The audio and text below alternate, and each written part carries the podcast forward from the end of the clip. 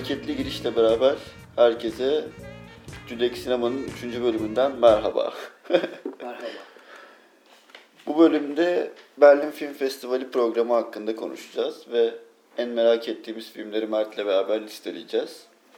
Filmleri de, tabii ki henüz izlemediğimiz için çok derin yönetmen analizlerine ve film analizlerine girmeyeceğiz. Sadece kısa değinmelerde bulunacağız. Programın süresi de ilk iki bölümdeki gibi eziyet süreler olmayacak zaten. Olabilir.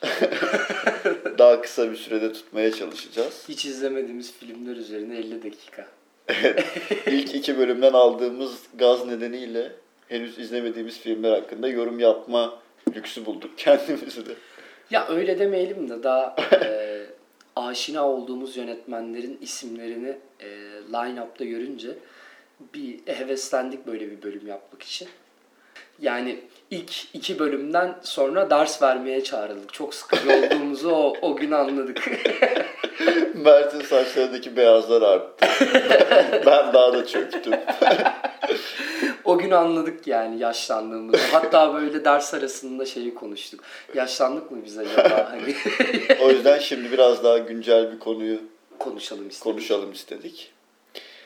Evet yavaştan sana bir soru yönelterek programa Vay. gireyim. Hiç böyle başlamazdım. Öğrencilerine soru yöneltir gibi yine. Ne düşünüyorsun genel line-up hakkında, program hakkında ne düşünüyorsun? yani şimdi şöyle diyeyim, line-up'ın dışında... e, Heyecanlandın mı ilk onu sorayım basit bir soru. Ben çok Böyle heyecanlandım. Güzel. Çünkü az önce de bahsettiğim gibi aşina olduğumuz yönetmenler dedim ya. O aslında hani böyle e, sıradan bir söylem değildi. En başından beri zaten heyecanlanmamın nedeni bir senedir aslında heyecanlanmamın nedeni. Diyeceksin ki yani bir filmin evet bir film festivalinin programına ne kadar yükselebilirsin. Bu kadar söyleseydin yani şey yapardık ya. Bilet parası falan bulurduk, yollardık seni. Ya işte e, akreditasyonu sağlayamayan bir Berlin Film Festivali'nden bahsediyoruz. Giden çok arkadaşımız var. Arkadaşımız mı diyelim ya da tanıdığımız mı diyelim. Bu arada bu bölüm bir yandan da aslında gidecek insanlara falan da bir şey olsun. Ha, bir öneri listesi gibi olsun. Gitmeyecek kişilere de yıl boyunca bekleme listesi bizim gibi. Yıl boyunca kıvranma listesi Evet. insanları olsun. Ee, Ne düşünüyorsun bu yılki program hakkında? Şimdi şöyle, e, ilk önce zaten Berlin Film Festivali çok büyük bir noktadan açtı kendisini. Carlo Chatrian'ı, e, Carlo Chatrian biliyorsun Locarno Film Festivali'nin direktörüydü. Ve yaklaşık 5-6 yıl öncesine kadar Locarno Film Festivali'nden e, o Top 10 film festivali, e, Avrupa'daki o film festivali ya da Amerika'dakileri de dahil edecek olursak e, bahsedemiyorduk tam anlamıyla. Ama bunların içerisine girebildi Locarno Film Festivali. O da Carlo'nun sayesinde oldu. Daha sonra yaklaşık iki yıl önce Carlo'yu Berlin Film Festivali'ne transfer ettiklerini ve işte oranın direktörü olacağını söylediler. Öyle bir açıklama geldi Berlin Film Festivali'nden. Hatta e, bundan önceki direktörünün emekliliğini böyle iki yıl uzatarak bir e, gözü yaşlı hale getirdiler. E, ama Carlo'nun e, seçeceği line-up'ı çok merak ediyorduk. Beklentilerimi de karşıladığını söyleyebilirim ben en azından. E, şöyle bir baktığımda e, yarışma bölümünde de filmlerin ve yönetmenlerin iç açıcı olduğunu söyleyebilirim. Onun dışında e, forum bölümüne çok yüklenilmiş. Ya ben, Biz benim- zaten özellikle bu bölümde forum üzerinden gideceğiz biraz da. Ee, sana sözü zaten biraz daha atarak buradan başlayacağım. Çünkü e, biraz daha festival kendi profilini değiştirmiş. Deneme yanılma üzerine e, bir film portfolyosu açmış önümüze. Evet onu zaten bu, şeyden... bu deneysel film e, skalasını açmasını nasıl değerlendiriyorsun? Nasıl ben sana sorarak başlamak istiyorum. İlk mesela önereceğin insanlara hem Berlin'deki olsun hem de işte Türkiye'de kıvranacak yolunu gözleyen bu filmlerin insanların olsun. E, hangi filmle açmak istersin? Ya da kısaca bir giriş yapmak istersen. Ya yarışma pro yarışma bölümüne çok fazla zaten konuşacağız filmleri. Çok fazla şimdiden değinmeyeyim ama benim ilk dikkatimi çeken forum bölümü oldu. Aha. forum bölümü oldu ve forumda çok aşina olduğum yönetmenler var. Çok sevdiğim yönetmenler var. Bir de ekstra bu söylediğin deneme yanılma metoduna girmesini zaten şeyden anlayabiliyoruz. Çok fazla e, ilk film var festivalde. Sadece line-up'a baktığımda işte en çok e, dikkatimi çeken forum oldu. Senin de tahmin edeceğin üzere.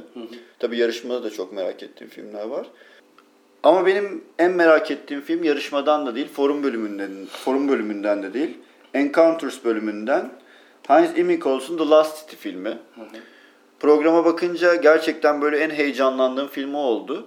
Çünkü Immikols'u e, önceki dönemlerinde çektiği mimari odaklı filmlerden beri çok sevdiğim bir yönetmen benim. E, en sevdiğim filmi zaten Streetscapes Diyalog'tu. Ama o mimari filmlerin bir bağlayıcı niteliğinde olduğu için Streetscape Diyalog. Oradan da yeni filmine bağlayacağım. Ee, Streetscape Diyalog'da önceki çektiği o mimari odaklı filmlere bir landscape sinema çekiyordu aslında. Mimari yapıların landscape filmlerini çekiyordu. Ve kendi tarzını aslında ne sinema olarak nitelendiriyordu ne fotoğraf olarak, Photography and Beyond olarak nitelendiriyordu. Tüm yaptığı sinemayı. Ve Amy Colt Streetscape Diyalog'da önceki yaptığı işlere yöneltilen eee cheap shot yaptığı eleştirilerine aslında bu filmle bir karşılık vermiş ol- oldu Streetscapes Diyalog'la. Çünkü o filmlerde diyalog yoktu, herhangi bir ses ritmi yoktu. Sadece görüntüler izliyorduk, sabit görüntülerin sürekli akışını izliyorduk. O filmde de bir psikiyatrist rolünde birini gördük ve psikiyatrist koltuğunda bir yönetmen gördük. Yönetmen psikiyatrist de filmlerinin arka planını vesaire anlatıyordu hayatından yola çıkarak. Yani önceki filmlerinde neden böyle bir tarzı tercih ettiğini ayrıntılı bir şekilde izliyor oluyorduk. Bu yeni filminde The Last en merak etmemin sebebi aslında Streetscapes Diyalog'da gördüğümüz o karakterlerin bu kez bu filmde karşımıza bir arkeolog ve silah tüccarıydı sanırım. Böyle bir iki karakter olarak karşımıza çıkması ve güncel dünyanın politiğini, felsefesini, savaş, barış, sevgi gibi kavramları tartışmasını göreceğiz. İlginç olan nokta bu film aslında 2003 yılında çekilmeye başladı. Evet yani ilginç olan nokta olması lazım çünkü e, eleştirilerin de odak noktasına oturduğu dönemler e, 2017-2016 Evet. dönemiyle beraber başlıyor. Ya o eleştirileri Streetscapes diyalogla karşılık vermişti aslında. Bu film onun e, bir diyalog serisi gibi oldu. Onun devamı niteliğinde bir yerde. Bu filmde de dünyanın farklı beş fark, e, dünyanın beş farklı coğrafyasında bu dediğimiz felsefik konulara farklı bakış açıları getiren karakterlerin birbirleri, birbirleriyle iletişimini görüyoruz. Aslında eleştirel e, bir noktadan yaklaştı. Devam filmine e, şu anda yön veriyor gibi gördük ama Evet, çünkü çok önceden buna başlamış. Daha önceden de zaten essay filmlerinde sıkça görüyorduk voiceover'ları. O e, Ornament and Crime'da özellikle görmüştük. Years of, Years of Con- e, Construction'da yine eski tarzını görmüştük. Landscape tarzını görmüştük. Bu film tekrar e, Streetscapes Diyaloğun niteliğin, devamı niteliğinde olacak. O yüzden en merak ettiğim film oldu açıkçası. Ya Cityscape deyince zaten şu anda benim de e, bu line-up'ı incelediğimde, ilk baktığımda direkt ilgimi çeken yönetmenlerden birisi e, Jonathan Pere oldu. Yani Cityscape sinemayı tarihsel bağlam olarak bir zemine oturtturmaya çalışıyor. Baktığınızda. Kendisinin de e, o psikoloji e, bilimiyle uğraşmasından dolayı bir nedeni var tabi. Buna yönelmesinin nedenlerinden birisi onu olarak da onun olarak da sayabiliriz. Arjantin'in dönüşümlerine politik olarak bu açıdan e, değerlendirilmesini ilginç buluyorum. Çünkü e, mekanın hafızayla ilişkisini hem psikolojik bir derinlik katarak hem de e, belleğin bir şekilde faşizmle, diktatörlükle baskı altına alınmasını e, derin bir biçimde incelemeye çalışıyor. Genelde filmlerini, bundan önceki Toponomi filmini de ben işte 2016-2017 yılında yanlış hatırlamıyorsam e, İKS Film Festivali'nde izlemiştim. E, bölümlere ayırarak bunun üzerinden e, bir cityscape sinema elde etmeye çalışıyor. Ve olabildiğince izleyiciye soğuk bir mesafeyle yaklaşmaya çalışıyor. E, bu filminde de vaat ettiği nokta yine o bilindik argümanlarını kullanarak yine Arjantin'in o Arjantin halkının dönüşümüne e, mercek altına alacak. Hatta şu anda e, Arjantin'in içerisindeki e, büyük endüstri şirketlerinin, büyük şirketlerin e, gelişimini bir şekilde arka planıyla e, ele alacak. Ama bunun yanında da e, VoiceCap diye bir yeni bir akım mı doğuracak bilmiyorum. Ben çünkü hani bunu tam olarak adlandıramadım. Ee, ben bahsedebiliyoruz, landscape diyoruz, cityscape diyoruz, ileride bahsedeceğiz, dreamscape diyoruz ama hani bu voicecape dediğimiz eski e, ses kayıtları üzerinden şu andaki şirketleşmiş Amerika endüstri, e, şey, Arjantin endüstriyel e, dünyasını e, bir şekilde bize mekan hafıza işbirliğiyle sunmasını ilginç buldum ve merakla bekliyorum. Benim de önerebileceğim ilk e, film bu olabilir. Sen şimdi bir anda e, Imigos'tan girince ben de onun e, biraz daha Muadili. böyle aynen muadili bir yönetmenle girmek istedim. Ya ben toponomiyi izlemediğim için tabii bu konuda sana net bir şekilde katılamıyorum. Katılamıyorum derken karşı çıkmıyorum tabii de. Filmini izlemediğim için bir yorum yapamıyorum ama okuduğum kadarıyla benim de ilgimi çeken filmlerden biriydi. O zaman böyle çok alternatif gibi görünen iki filmden sonra festivalin 4-5 popstarından biriyle devam edelim. Benim yarışmada en çok merak ettiğim film açıkçası Abel Ferrara'nın Siberia'sı. İlk görüşte zaten direkt e, Abel Ferrara aşkımı biliyorsun benim zaten. 90'lar sevgimin bel kemiklerinden birisi.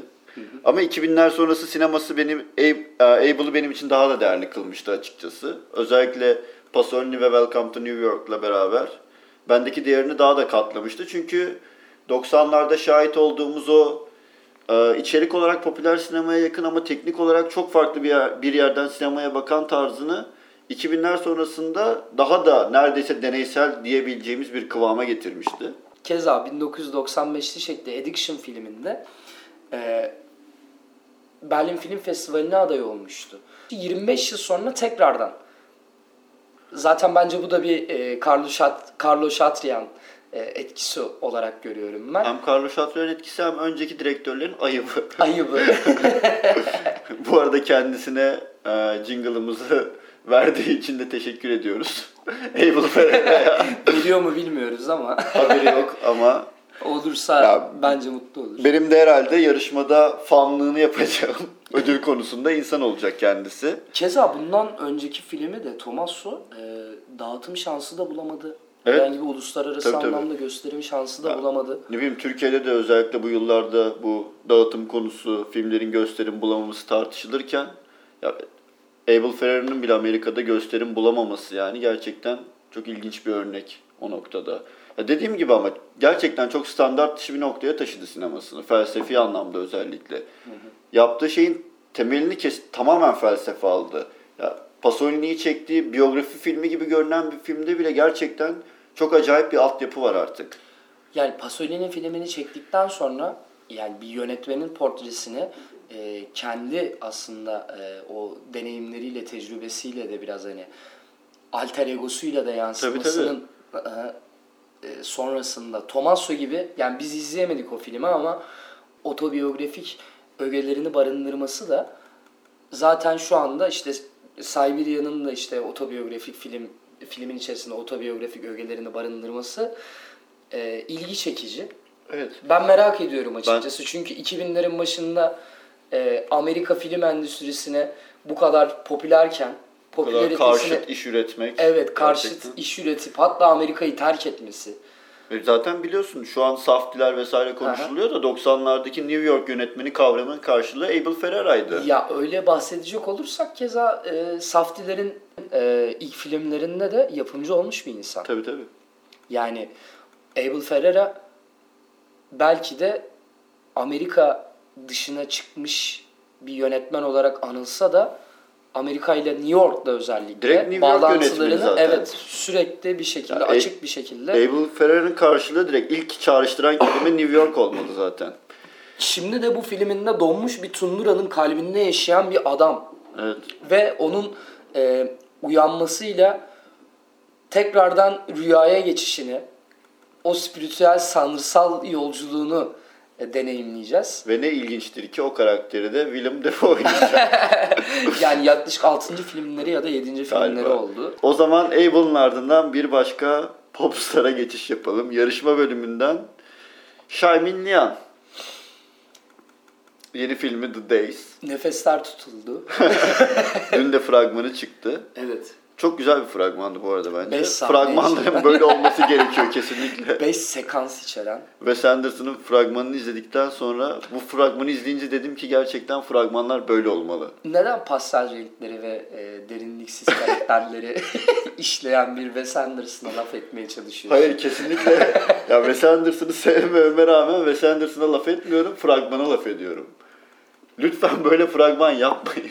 Yani ş- şöyle bir noktadan bakabiliriz aslında. Tamam, e, bugün işte popüler kültür içerisinde üretilen filmler Shaming Young'la zaten karşılaştırılamaz. Yok o karşılaştırmadan bağımsız söylüyorum ben. Sadece fragmanını taktım. Neyse, Xiaomin Lian'ın The Days yeni filmi benim eee, çok fazla merak etmemin sebebi aslında bir Xiaomin Lian'ın kafasında bir birleşim yaratacağını düşünmem. Çünkü Xiaomin Lian'ın 90'lar 90'lar ve 2000'ler başı filmlerini biliyoruz. Eee, oradaki tarzına çok aşinayız. Mesela geçenlerde bir yerde okumuştum. Xiaomin Lian'ın uzun süredir film üretmediğini söyleyen bir yazı vardı. Öyle değil aslında. Üretiyor. Çünkü Xiaomin Lian üretiyor ama o dönemki yaptığı işlerden biraz koptuğunu söyleyebiliriz belki. Kopma da değil aslında. Da O farklı- matematikten koptu o aslında. matematikten farklı bir alana yöneldi. Biraz daha e, nasıl desek video art gibi de diyebiliriz aslında. Farklı Belki bir tarz da diyebiliriz. E, Daha zaten- çok Zaten e, biliyorsun müze ve galerilere iş üretmeye başladı biraz. Ya o e, öz saf e, felsefesinden aslında biraz da bahsetmeye çalışıyorum. Ben Walker serisini de çok seviyorum mesela. O Walker serisinin içerisinde hani, e, o dönemde üretim halinde olmadığını söylediler Shaming Yan için. Ama e, bir saf felsefesini bize sunuyor. Evet, o kesin. dönemde bu da felsefesini sunmaya Kes- çalışıyordu. kesinlikle öyle. Bence en verimli dönemlerinden biriydi bu arada. Ben bu arada son yıllarını da çok verimli buluyorum zaten. Özellikle Your felsefi- Face'i tartışabilirim bu arada. Ya, Your, Your Face'e a- aslında bakış açımız klasik sinema anlatısı çatısı altında olmamalı. Bir de o başta da dedim en merak etme sebebim aslında bu iki uçtaki şeyi nasıl birleştireceği. Fragmanı izledik çünkü Your Face gibi bir şey bulmayacağız. Bu yeni dönemi gibi bir şey bulmayacağız. Ama o ilk döneminde Xiaomin Lian'ı bize tanıtan şey neydi? Çok minimal detaylardan inanılmaz derinlikli bir hikaye yaratma güdüsü. Yani bu matematiğiyle Bu matematiğiyle yeni dönemdeki bu modern modernist yaklaşımı hatta modern sanat yaklaşımı bile diyebiliriz. Bu ikisini ben birleştireceğini düşünüyorum nedense bu filmde. Böyle bir öyle olacağını söylüyorlar zaten. Yani ben fragmanını bir- izlediğimde evet. e, filmin hikayesine de baktığımda öyle görünüyor böyle bir izlenime kapıldığım için çok çok merak ediyorum. Yani filmin hikayesini de şöyle gördüm sinopsisini onu da söyleyeyim sana. E, büyük bir evde yaşayan e, Le, Le Kangsheng ve küçük bir evde yaşayan diğer karakterin kucaklaşması. Güzel. Ama buralardan ne sürprizler doğacağını Tabii. biz çok merak ediyoruz. O yüzden Evet. Xiaomi Liang'da Ya zaten şeyden neredeyse emin gibi herhalde herkes. Xiaomin Lian yarışma bölümünde Çok bir film popüler. yolladıysa o filmin kesinlikle. kötü çıkma olasılığı biraz biraz da değil bayağı düşük. Ben festivalin benim için manevi değeri en yüksek filmine geçiyorum. Aa, Forum bölümünün açılış filmi olacak. Raul, Raul Ruiz'in filmi. Şimdi e, İspanyolca bir şov yapacağım size. Filmin ismini söyleyeceğim çünkü İngilizce çevirisi yok. El tango del vivo y su espellado deformante. Sen bu İspanyolcayla yani herhangi bir Latin e, kasabası, Latin Amerika kasabasına veya İspanyol Granada kasabasına Temel gitsen ihtiyaçlarını karşılayabilirsin. kesinlikle sadece bu sadece filmin filmin ismini- ismini söyleyerek böyle. ya benim için gerçekten festival festivalin tüm line-up'ında manevi değeri en yüksek film. Çünkü bildiğimiz üzere Raul Ruiz 2011 yılında hayatını kaybetti. Bu filmi 1963 yılında başladığı bir film. Ancak daha sonra Şili'de Pinochet darbesinden sonra Paris'e taşındığı için tamamlayamadığı bir film. Ancak bu yıl e, sevgili eşi Valeria Sarmiento tarafından önceki filmlerinin de kurgusunu yapan insan ve çok kendi filmlerini de çok beğendiğim birisi. Onun tarafından tamamlanmış bir film. Raul Ruiz'in tabi tarzı dünya sinema tarihi açısından benim için çok tamamlayıcı bir tarz. Çünkü Hmm. Her zaman söylediğimiz bir eleştiri vardır çoğu filme. Masalsı anlatımlar genelde karton karakterler sunar ya bize. Raul Ruiz bunu gerçekten yıkan bir insan. Çünkü hem masalsı bir anlatım sunup hem bunu teknik olarak deneysel bir çizgiden sunup Hem de gerçekçi karakterler. hem de derinlikli. çok derinlikli ve gerçekçi karakterlerle sunması gerçekten ya izlediğim filmlerde her seferinde neredeyse aklımı başımdan alan bir durum benim böyle. Özellikle işte City of Pir- Pirates benim belki de sinema tarihinde en sevdiğim filmlerden birisi. 1983 yapımı. Onun ardından 84 yapımı Manu- Manuel's Destinies. Bu ikisinde de işte bir çocuk odaklı, masalsı bir anlatımın içerisinde bu kadar dünyaya dair birçok şey sunmak yani gerçekten bazen Raul, Raul Ruiz'in günlüklerine de denk gelmiştim geçenlerde. Yayınlandı onları da insanların bakmasını tavsiye ederim. Ya çok ilginç bir bakış açısı var ve gerçekten çok özgüvenli ve girişken. Çünkü ya Marcel Proust, Marcel Proust'un uyarlamasını yapacak bir özgüvene evet, evet, sahip. Evet evet. Çok ilginç bir sinema matematiği kuruyor. Zaten günlüklerinden birinde yönetmeni bir yönetmen şamandır diyor. Günlüklerinden birinde. Aslında kendi kafa yapısını da burada çok net özetlemiş oluyor. Kendisini bu dünya ve diğer dünya arasında bir köprü olarak görüyor ve filmlerini buna göre matematiksel denklemi oluşturuyor. Ya kronolojinin, kronolojisinin bir ucunda bu dünya var, diğer ucunda kafasındaki dünya var. Ve o kadar iç içe geçiriyor ki bunları. İzlerken bunun büyüsüne kapılmamak imkansız bir hal alıyor gerçekten. Bir de bundan önce yine e, Valeria, Sar Valeria Sarmiento The Wandering Soap Opera ile beraber yaptıkları son film diye de adlandırabiliriz. Beraber yaptıkları son film değil de 2017 yılında onun yine kurguladığı Raul Ruiz'in ölümünden sonra. O filmin de bende yarattığı heyecanla beraber bu filme daha da dolu dolu geldim açıkçası. Bir de forumun açılış filmi böyle bir şekilde onurlandırılması da çok hoşuma gitti Raul Ruiz'in. O yüzden festivalden sonra yolunu en gözleyeceğim 2-3 filmden biri olacak benim için. Benim de yolunu gözleyeceğim filmlerden birisi olacak. O yüzden ben bu pası alıp yarışma bölümüne tekrardan geçmek istiyorum. Teşekkürler. o yüzden başka merak ettiğim bir yönetmenin filmiyle devam edeceğim. Hong Sang-soo. Yarışma bölümünde en güçlü adaylardan birisi herhalde. Hayır. Bence hiçbir zaman ödül alamayacak. Gerçekten mi? Gerçekten yani öyle bir yönetmen, öyle bir e, sinema yapısı var. Kendisine hep Sence böyle bunu kabullenen eleş- biri mi? Bence hiçbir şekilde bunu Ödül e, takıntısı olan biri mi sence? ödül takıntısı olmayan bir insan. Hani Kan bundan iki yıl önce e, iki filmini birden birisini e, açılış filmi olarak yaptı. Birisini işte yarışma bölümüne soktu. Ama hiçbir şekilde o e, bu büyük PR e, Havuzunda yer almıyor. havuzunun içerisinde yer almadı. Evet. Sahnesinin içerisinde yer almadı. E, burada da öyle olmayacak büyük ihtimal. Ya filmleriyle aslında çok paralel bir kişilik gibi geliyor bana her zaman Hong Sang-soo. E, iddiasız bir yönetmen. Öyle de deme de. benzersiz ve incelikli ördüğü formuna devam edecek mi? Kritik soru bu mu sence? Evet, kritik soru benim için bu yarışma. Ee, Ya benim için nedense soru değeri bile taşımıyor bu ya. neden? Hong Keskin soru. Ben yani nedense gerçekten hiç taviz vermeden kariyerinin sonuna kadar devam edeceğini düşünüyorum böyle. Okuduklarımdan yola çıkarak, röportajlarına bakarak. Ama 2010'ların e, başından itibaren o ele almaya çalıştığı romantik ilişkileri biraz kenara bırakıp daha eleştirel bir mizah tonu katmaya çalıştığı filmlerine baktığımızda sanki değişimin sinyallerini vermeye çalışıyor. Ama bir yandan da farklı varyasyonlar deneyen, aynı filmleri üreten bir yönetmen gibi. O New York nebişlerine e, hep zaten yöneltilen eleştiriler bu. İşte Woody Allen, Koreli Woody Allen, e, Eric Rohmer. E, bu tarz eleştiriler yöneltiliyor. Ya ben o eleştirilere hiç katılmıyorum aslında. Kesinlikle öyle. Çünkü onun çağdaşı olan yönetmenler bu kadar farklı varyasyonlarda 23 yılda 23 tane film üretip eee, hala aynı şeyleri mi getirecek veya hala farklı varyasyonların içerisinde eee, derinlikli karakterler yaratıp samimi bir film mi yaratacak sorusunu bizde uyandırmıyor. Duygusunu bizde uyandırmıyor. Biliyorsun zaten geçen yıl seninle beraber izlemiştik Hotel by the River Festival'de. Kesinlikle var. Çok Ha, benim. Hotel by the River'da kafamı karıştıran şey eee Hong Sang-soo'nun bu kadar metafizik bir konuya, ölüm gibi bir konuya vesaire eğilmesi olmuştu aslında.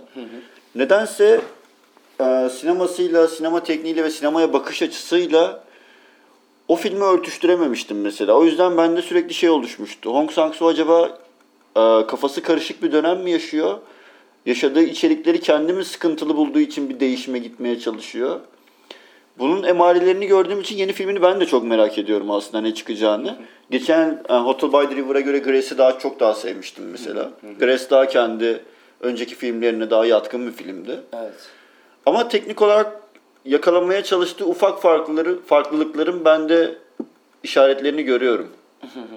O yüzden Hong Sang-soo e, dikkate değer bir yapımla tek tekrardan Biraz da ara da vermişti. Evet. Ona göre ara diyebileceğimiz. ona göre ara diyebileceğimiz bir yapımla O zaman ben yarışma bölümü- gelecek. Evet. yarışma bölümünden bizi tekrar alıp genişletilmiş forma götüreyim.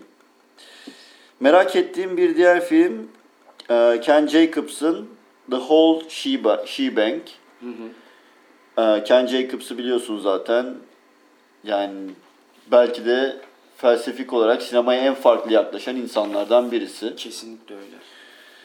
sinemasının merkezindeki eternalizm kavramını yani böyle felsefik bir kavramı kendi sinema geçmişine en verimli şekilde yansıtan yönetmenlerden birisi gerçekten.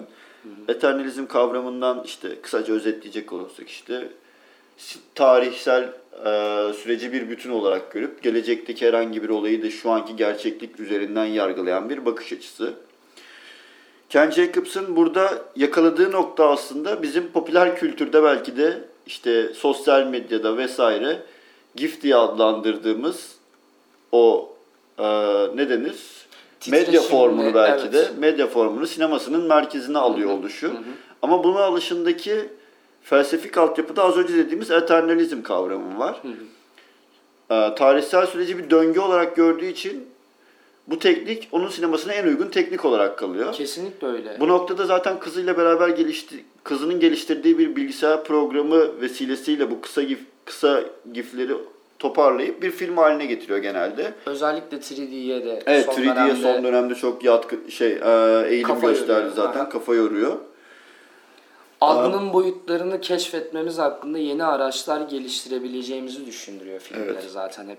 Ee, Mesela geçen yılki Above the Rain filmi e, yine örnek verecek olursak Alfred Stieglitz'in Clouds fotoğraf serisinden yola çıkarak yapılmış bir filmdi. görüntüleri manipüle, manipüle Evet. etmeye çalışması Or- da çok e, ilgi çekici bu noktada. E, çünkü aslında Ken Jacobs'un baktığımızda e, filmleri bir anlamda dünyanın sonunu, yıkımını özlem duyan filmler olarak da nitelendirebiliriz diye düşünüyorum. Zaten hem öyle hem de e, zamansal olarak hip- hipnotize edicilik merkezinde var.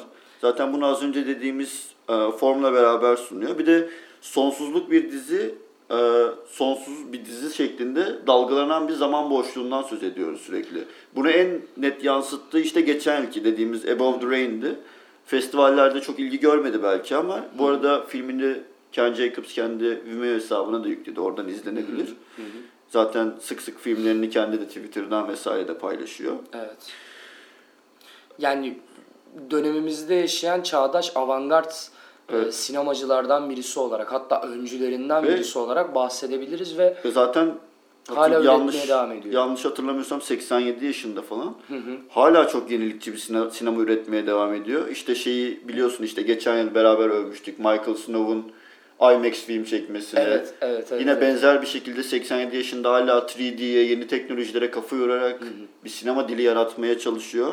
1958'de Tom's Peeper'dan beri Evet. devam eden bir serüvenden bahsediyoruz bu arada. Hani bu kadar yıllık yani yaklaşık 60 yıla yayılan bir serüvenden bahsediyoruz. Bir de- film şeridinin içerisinde gizlenmiş o görsel, işsel boyutları keşfetmeye çalışıyor hala. Evet ve bunun içerisine politikayı dahil ediyor. Mesela 2006 yılında çektiği bir ikili Capitalism Slavery ve Capitalism Child Labor filmlerinde Evet. bu bahsettiğimiz tarihsel süreci geçmişten alınan bir buluntu görüntüyle bugüne yansıtan bir politik düzleme yansıtmıştı ve bir döngü haline getirip aslında o günkü zorlukların bugünkü devam eder ge- gerçekçilik kavramının biri olduğunu bize yansıtmıştı. Kamerasını bir e, normal teknolojik bir alet, araç olarak görmeyip de bir projektör olarak Tabii. görmesi, onun üzerinde e, deneyler yapması, enstrüman olarak kullanması ve bu enstrümanını her defasında yenilerken yıkımın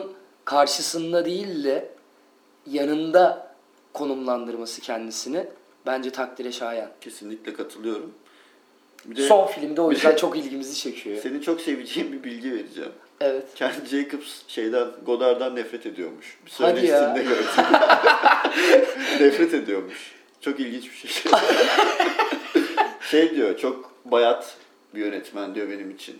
Eskiden de öyleydi diyor. 60'larda da öyleydi diyor. 70'lerde de öyleydi. 90'larda da 2000'lerde de öyle diyor. Şimdi Godard'ın e, Daha bu tartışmaya evet girmeyeceğiz. evet oraya girmeyelim. O zaman bambaşka bir eee, Ken Jacobs'ın bu 3D Mirasını- bu mirasından bahsedip Blake Williams'a pas atalım. hep benzetilen Hep ben, Blake ama hep reddeden. Evet, reddeden Blake Williams'a pas atalım. Blake Williams e, 2008 adlı filmiyle kısa filmler kategorisinde O da Berlin kısa Film. Festivali'nde yer alıyor. Blake Williams'ı daha önce de ülkemizde festivalde Prototype filmiyle izleme şansımız olmuştu. Sosyal ve tarihsel tematikler üzerine kurduğu filmlerinde görüm, görüntünün elementleriyle oynamaya çalışıyor Williams hep. Yani Ken Jacobs'un çizgisinden gidiyor ama hep onu reddediyor Evet. baktığınızda. Filmlerin başlangıç ve bitişi arasındaki özellikle benim ilgimi çeken noktalardan birisi o. Filmlerin başlangıç ve bitişindeki o ara formda izleyiciyi de o deneyimin içerisine katmasını çok başarılı bir Evet. şekilde yapıyor. Ben mesela yani en aklımda kalan sahnelerden biridir son yıllarda. O 3D deneyiminde Prototype'deki bir dalga sahnesi vardı. Gerçekten 3D'yi e, 3D'nin nasıl yaşanması gerektiğini orada kavramıştım ben. Ancak o e, Gerçekten o dalganın altında kalmış gibi hissetmiştim orada. Yani 3D gerçekten izlediğimde böyle kullanılmalı diyorum ya. Black Williams izlediğimde. tarihsel hafızayı da değerlendirme noktasında ne düşünüyorsun peki? Kendi Evet. kırdığı imajların üzerinden, kendi yapı bozumunu yaptığı imajların üzerinden bir bütünlük oluşturarak vermeye çalışıyor. Zaten Williams'ın röportajlarını okuduğumuzda Williams film yaratma sürecine genelde bir görüntü bularak başladığını söylüyor her zaman. Bu filmde de mesela Prototype'da da, bu filmde dediğim önceki filmde Prototype'da da e, anneannesinin evini ziyarete gittiği esnada bulduğu bir fotoğraftan yola çıkarak aslında o kasırgadan haberdar olduğunu anlatıyor. Keza bu e, Berlin'de e, gösterilecek filminde de çıkış noktası olarak yine e, hem kişisel hem de tarihsel hafızanın içerisinde yer etmiş bir olayın e, fotoğrafından yola çıkarak Ben- bir resim çizecek, bir imaj Ben yaratmaya, bir de bütünlük yaratmaya Tekrar çalışacak. Williams'ın 3D kullanımına dönecek olursak e, gerçekten klasik anlamda bir 3D amaçlamıyor Williams. T- Klasik anlamda dediğimizde nedir? İzleyicide izleyici üzerinden beden bedensel katılım sağlayarak filme dahil olmasıdır aslında. Ama o burada bunu amaçlamıyor. Bedensel katılımın aksine filmi bize algımıza sokuyor direkt ve mesafe oluşturup tam olarak da aslında filmin içine girmememizi istiyor bir yandan.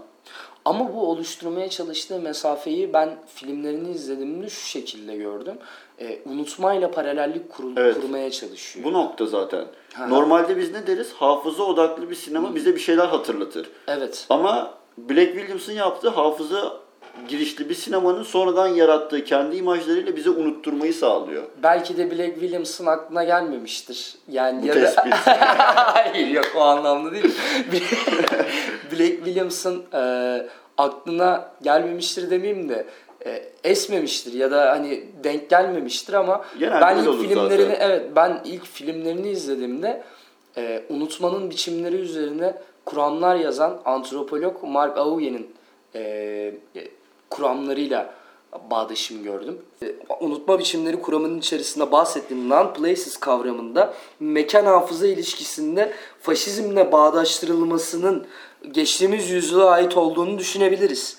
Yani okuduğumuzda baktığımızda. Güzel bir iletişim bence. ilişki. Ama e, ben Blake'in filmlerini izlediğimde yaratmaya çalıştığı imajların ve o bütünlüğünün çağımıza yanıt veren bir e, unutma biçimini işlediğini düşündüm. Bu yüzden de e, yeni imajları- filmini bence çok de merak zaten ediyorum. kendi imajlarını yaratmasının sebebi o. Evet. Ben yani güzel. yeni aslında imaj yaratırken yeni unutma biçimleri de yaratıyor. Dedikten sonra benim bu kez değinmek istediğim film Red Moon Tide.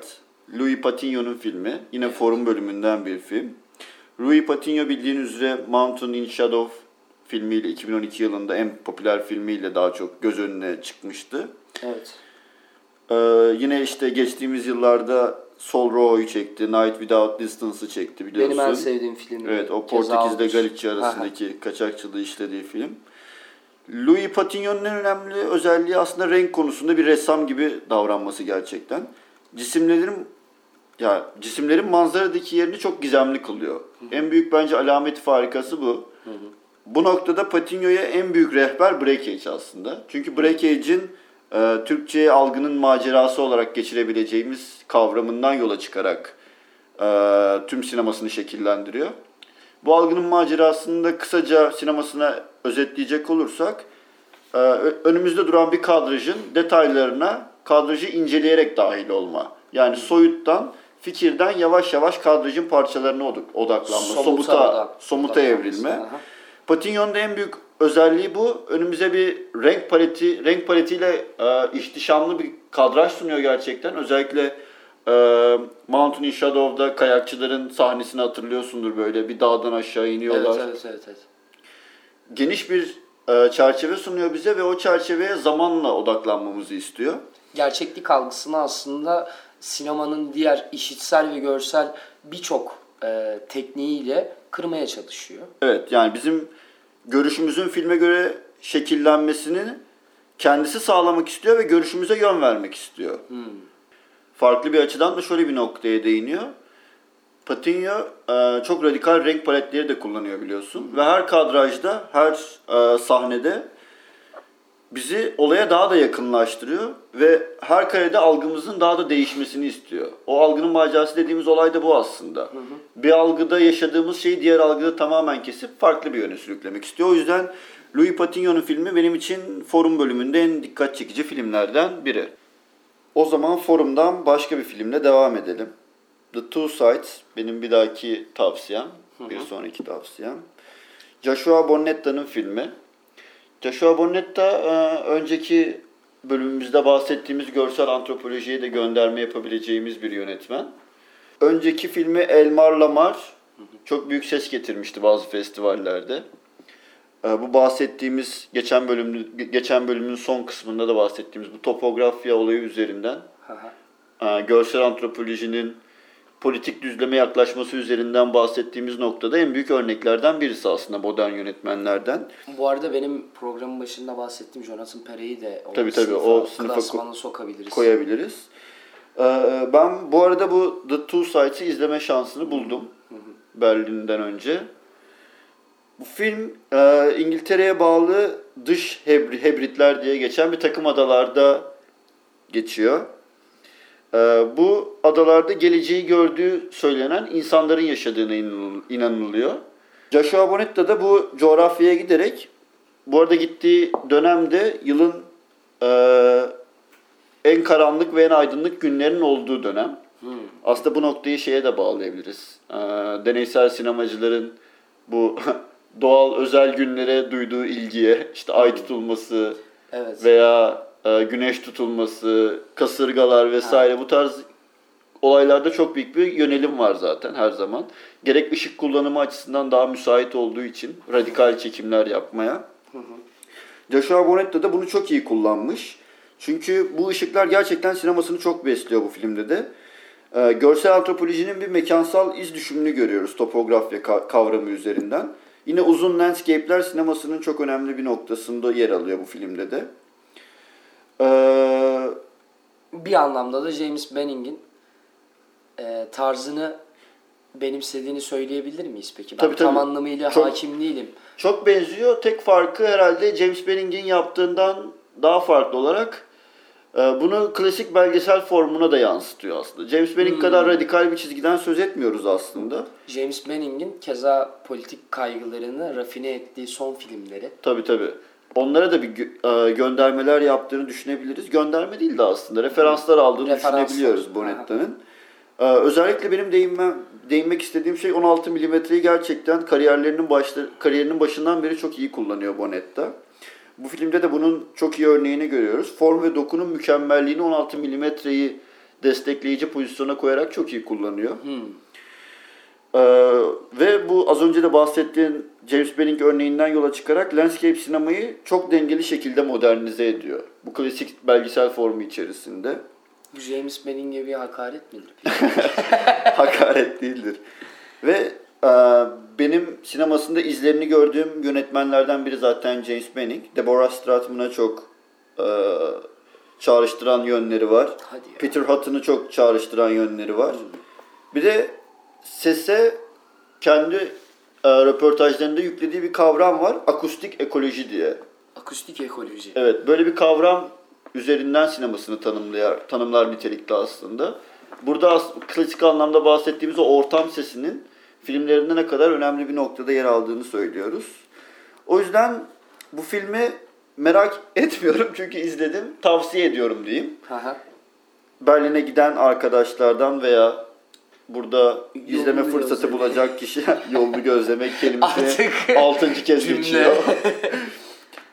Bunu tavsiye edebilirim diyebilirim. O yüzden şimdi de buradan James eee, Manning'e artık evet, bağlamanın zamanı refer- geldi madem. Referans vermişken Aa, James Manning'in de yeni Evet. filmi Maggie's Farm yine forum bölümünde yer alıyor.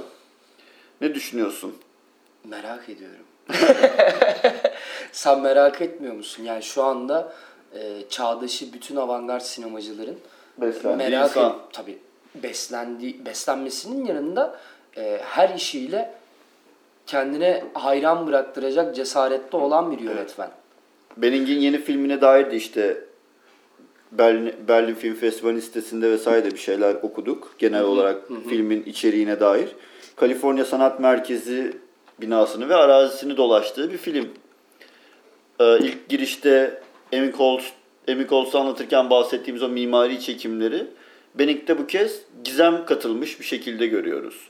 Onu onu okudum birkaç yerde de. Büyük ihtimal daha iyi çekmiştir. Ya Benning'in zaten sinemasında o her zaman olan basite önem biçme.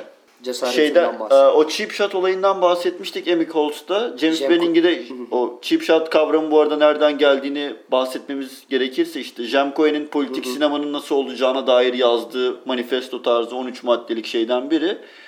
Politik sinema yapan birinin cheap shot'tan uzak durması gerektiğiydi.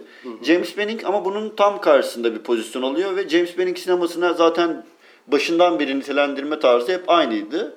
James Evet. Benning'in mentalitesi e, sabit bir imaja farklı estetiklerle bakmamız aynı zamanda farklı politik e, düşüncelerle bakmamızı beraberinde getirirdi. Yani işte James Benning boş bir tarlayı çekiyor tarzında yorumları Cohen'de. evet yorumları Yaptığı- yaptığı bir e, karşıt görüş aslında bu şeyin e, James James Benning'in. Manning'in. Bu filmde de yine farklı estetik kaygıları politik denklem üzerinden bu kez gizem duygusu katılmış şekilde göreceğimizi umuyoruz diyelim okuduklarımızdan yola çıkarak. O yüzden de James Benning'in filmi bizim için forum bölümünde yine merak uyandıran filmlerden Birisi. birisi.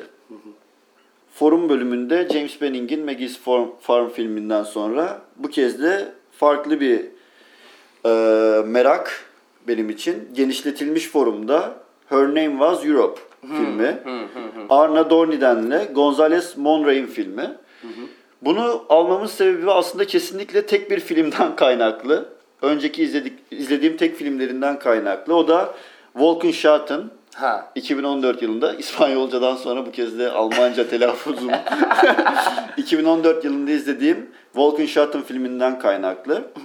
Bu filmi benim için değerli kılan sinema çevreleri çevrelerinde e, uzun yıllar boyunca şeyin tartışması dönmüştü. ya, Biz kendi aramızda da konuşmuştuk. Chris Marker'ın Lojetesi özgün bir şekilde uyarlanabilir mi tekrar sinemaya? Ya bu tarzı fotoroman olarak tabir ettiği Chris Marker'ın bu tarzı farklı bir çizgide uyarlanabilir mi Ya da sorusunun uyarlan, uyarlanılsa e, başarılı bir iş olur mu ya da İmza taklidi olur mu? Evet imzasının bir taklidi olur mu? Wolkenschat'ın benim için bu noktada önem- önemliydi. Zaten 2010'ların en sevdiğim deneysel filmlerinden ilk üçe falan girer büyük ihtimal. O filmde de yine o Lojete'de gördüğümüz fotoroman tarzını çok uygun şekilde iç içe girmiş şekilde görüyorduk ve katmanlı şekilde görüyorduk. Orada Dornidan ve Monroy bir rüya yaratmak istiyordu. O rüyayı katmanlar halinde görüntüleri üst üste bindirerek kesintisiz bir şekilde sunuyordu. Ancak bir yandan da e, voice over şekilde anlatıyla da bizi o rüyanın içine tam olarak girmememizi de istiyordu. Benim sıcak Ara bir form- tarzı değil aslında ama. Ara bir formda bırakmak istiyordu bizi böyle. Orada gerçekten savunmasız bir şekilde hissediyordun böyle. O rüya kavramıyla gerçeklik kavramı arasında. Filmin içerisine bayağı kapılıyorsun. ben izlemedim ben bile merak ettim. Çok iyi şey yaptın. Yani temel noktaları zaten o dediğimiz hayal ve hatırayı canlandırma. O konuda Lojete ile paralelliğinden bahsedebiliriz zaten. Aa evet. O yüzden bu e, mükemmel teknik içerik uyumundan dolayı benim izlediğim film, filmlerinden yeni filmleri de listede gördüğümde en merak ettiğim şeylerden biri olarak listeme eklendi zaten. O zaman bu kadar üst üste forum filminden sonra yarışma dışı bölümden Jia Zanke'nin yeni belgeseli Swimming Out Till the Sea Turns Blue ile devam edelim. Çok güzel bir ismi var. Posteri de çok güzel. Bir de Jia Zanke bu belgeselinde ne anlatıyormuş biliyor musun? Çin'in, Ne top- anlatıyormuş? Çin'in toplumsal dönüşümünü üç kuşak halinde anlatıyormuş. Hem de Sansiye üzerinde. Evet.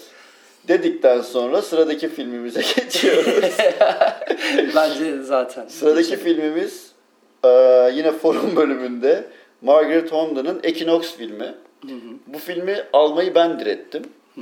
Çünkü Margaret e, Honda benim çok sevdiğim bir Amerikalı enstalasyon ve deneysel sinema sanatçısı.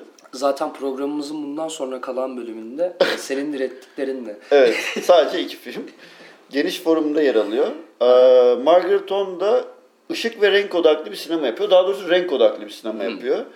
Ee, zaten e, en ünlü filmi Color Correction. Direkt ham filmin kendisiyle oynatarak bir film üretme sürecine giriyor sürekli. Yani sinemanın içerik veya teknik olarak bağlamından ziyade filmin kendisiyle, ham filmle oynayarak aslında bir şeyler üretiyor. Ee, Margaret Honda'nın dünya çapında ün kazanmasının sebebi aslında 2018'de çektiği 6144'de 1024 adlı filmi oldu. Bu filmde şöyle bir sansasyon yarattı aslında. Film 6144 renk tonu ve 1024 ışık tonuyla çalışılarak 2000 dakikada üretilmiş bir renk spektrumunu e, içeriyor.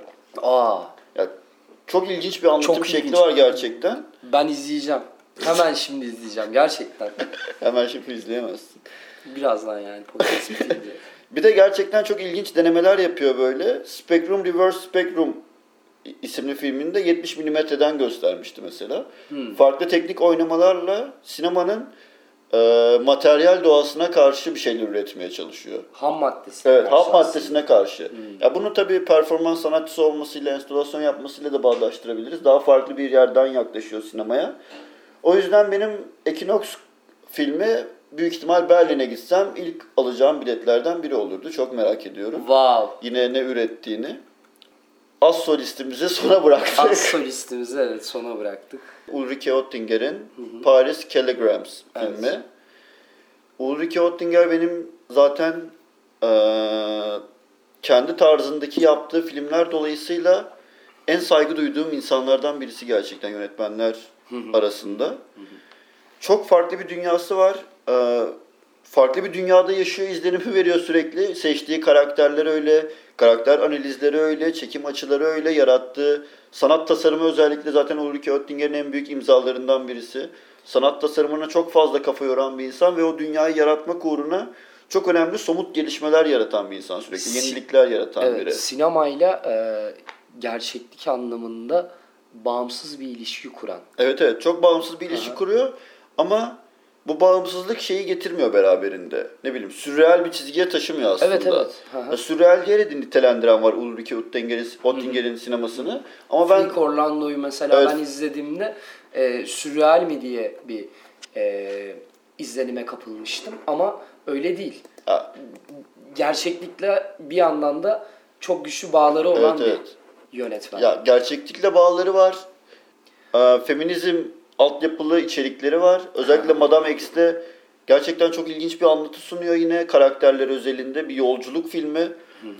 Ve bu film bu yeni yeni projesi de bir belgesel. Ben o yüzden çok merak ediyorum ne yapacağını. Umarım kendisinin belgeselini de en kısa zamanda izleyebiliriz. Dedikten sonra Son- dedikten tavsiyelerimi sonra. dedikten sonrayı bugün 20. kez mi kullanıyorum acaba? Abi ol, olmuştur Olmuş ya bayağı. mudur? Hı hı. Dedikten sonra Ha, Ya bir akreditasyon bile ama verilmeliydi. kesinlikle verilmeli. Çok üzücü. Yani e, Carlo bile bizim kadar heyecanlanmamıştır aldığı filmleri bu kadar. Bayağıdır Carlo demiyordun. Bayağıdır. Carlo demiyordum. içimde kaldı. Ee, Ben özellikle bir sabah uyandığımda senin bilgisayarında Berlin'e uçuş biletleri açık gördüğümde içimde. çok üzülmüştüm böyle. evet ben bakmıştım da aslında ama olmadı diyelim. evet bu muhteşem programı konuştuktan sonra Berlin programını Muhteşem. program. muhteşem olan bizim programımız değil. Böyle bir kibre kapılmayalım. Evet bu line-up. Bu harika Berlin programını konuştuktan sonra heyecanımızla birlikte artık bir nokta koyalım. Gelecek haftaki bölümümüzde bir yönetmen dosyası yapmak istiyoruz. Bir konsept ardından da bir eee, festival programı konuştuktan sonra bu kez de Bir yönetmen. sevdiğimiz bir yönetmenin filmlerini ele alacağımız bölüm yapmayı planladık. Evet, Bizi dinlediğiniz için çok teşekkür ederiz. ben teşekkür ederim. Son bir Carlo desene. Carlo e, Chatrian